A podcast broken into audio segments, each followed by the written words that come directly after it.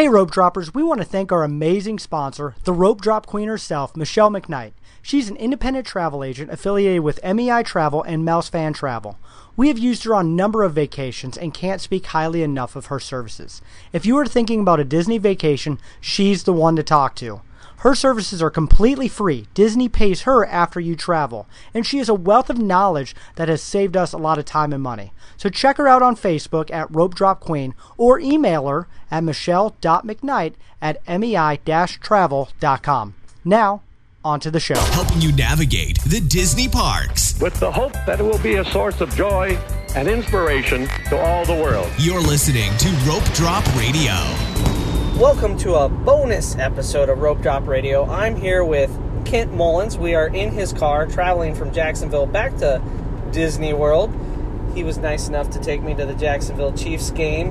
It was awesome. If you're ever in the area, have a chance to get up to Jacksonville for a game, do it. Great game day experience, beautiful stadium. So, first of all, thank you for taking me to the game, Kent. I, I mean, I'm glad you enjoyed it. I mean, it didn't really work out in my favor that well. No, it was definitely better for the uh, the visitors today, which is great. Go Chiefs! But we won't talk much about football. We're going to talk a little bit about Halloween Horror Nights. A quick little update with Kent because he is a Halloween Horror Nights expert. He talked about it last year. You can go back a year ago, about to now, and find his episode where you get lots of details about Halloween Horror Nights. We're just going to talk about kind of what's new. So, Kent, what's new? So I think definitely the big highlight this year, the big new thing, is there is an, a, a Ghostbusters house. It is everything you want. It is in a Ghostbusters house. It is very nostalgic. It copies the movie scene for scene. It is so much fun. It is so, for lack of a better word, pretty.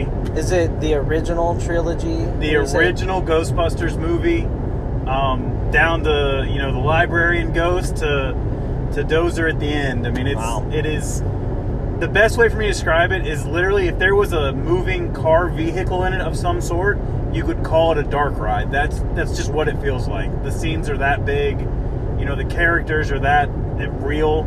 You know, they did a great job casting it, and it's it really makes you happy walking through it. A very untypical Horror Nights feel, but if you're a fan of that movie, which I think everybody in America always is, should be. yeah, it's it's a classic. Um, that's that's it's spot on. So Does Slimer jump out and actually slime you? Slimer, you don't actually get the slime, No but slime. Slimer, big Slimer, full size puppets. There's also um, a scene, you know, where they bust Slimer in the hotel the first time. Yep. Um, where the proton packs are like shooting, and you see the the beams wrap around Slimer. It is probably Cool. one of the coolest special effects. Wow. Uh, it is stupid impressive. Any, other new houses this year or big Um, changes to other old houses? So, you know, every year is a new lineup of houses. So there's 10 houses again this year. I would say some of the, the kind of big highlights are Stranger Things is back. Um, it's pretty much about season two and dabbles in season three. But you got the big mall scene at the end of it with the, you know, the inside out creature or whatever it is. The Do you remember what it's The flay I- monster? I do not. It, I remember I get scared easily, so I do not watch. Well, you're an 80s kid like me, man. I don't get out much. I don't get out much. Um, so Stranger Things is there. Um, a few other IPs they've also added this year, which is super impressive. Was a, a lagoon water show that they run three times a night. That is, uh, you know, with the the spray effects and they project on the spray effects, you know, and the water dances. Um, so that that this year is brand new and it's it was super cool. Did a really good job. Um, and the overall theme this year is an 80s theme. So as you're walking through, everything really just ties into what the 80s are. So you gotta wear tube socks with the two stripes of colors. Is that the key? I don't know if that's the key, but you Okay. definitely see a lot of it around. Some Cabbage Patch dolls attacking Absolutely. people, or Absolutely. nice. So they change that theme every year, then. Yeah, right? every year is kind of a new overall tie-in theme where they kind of make it all come together. Years past, sometimes it's been like a central icon or like one main bad guy that everything branches off of. But the last couple of years, they've gone to this like underlying theme Okay. of like, and like I said, this year's a, a kind of an '80s, like later '80s theme. Like you walk in, and the first like scare zone really is like an old '80s arcade. So they're like video game machines on the side of the street. Well, they're oversized and Yeah. things pop out, but it really gives you that. Oh, I'm I'm really back and back playing video games in the '80s. So is the theme more in the scare zones or in the houses? Um, I would say it's more of an underlying tone throughout. So, like you know, we know Stranger Things obviously is set in the '80s. Ghostbusters is the epitome. Oh, okay. of the '80s. Yeah, that makes Um, you know, obviously there's newer stuff too because they still have like House of a Thousand Corpses, which was you know a recent movie. Us, which was just released this year. Yeah. But inside it, there's kind of there's always something in everything that kind of leads you into like an '80s feel. Cool. So it's it, it just kind of adds the event. It's an extra layer of detail they add, which is kind of what I think sets the event apart. That and the set set designs are outstanding. Nice. So, how many times have you been so far this year? It's open this weekend. Uh, It is that opened right? opened two days ago. I, I'll be going again tonight, so it'll be night three tonight. It's a busy man. Lots of lots of Halloween. Any houses that you've done so far that kind of underwhelming? Um. So yeah, for me, and thing about Halloween Horror Nights is that it, the the event grows as the event goes on. So something you might see opening weekend that you're like, uh, not that great. In three weeks, they might adjust it, change it a little bit, and it'll be like, wow, it's it's totally great now. Um. But kind of opening weekend thoughts. To me, House of a Thousand Corpses uh, didn't do much for me.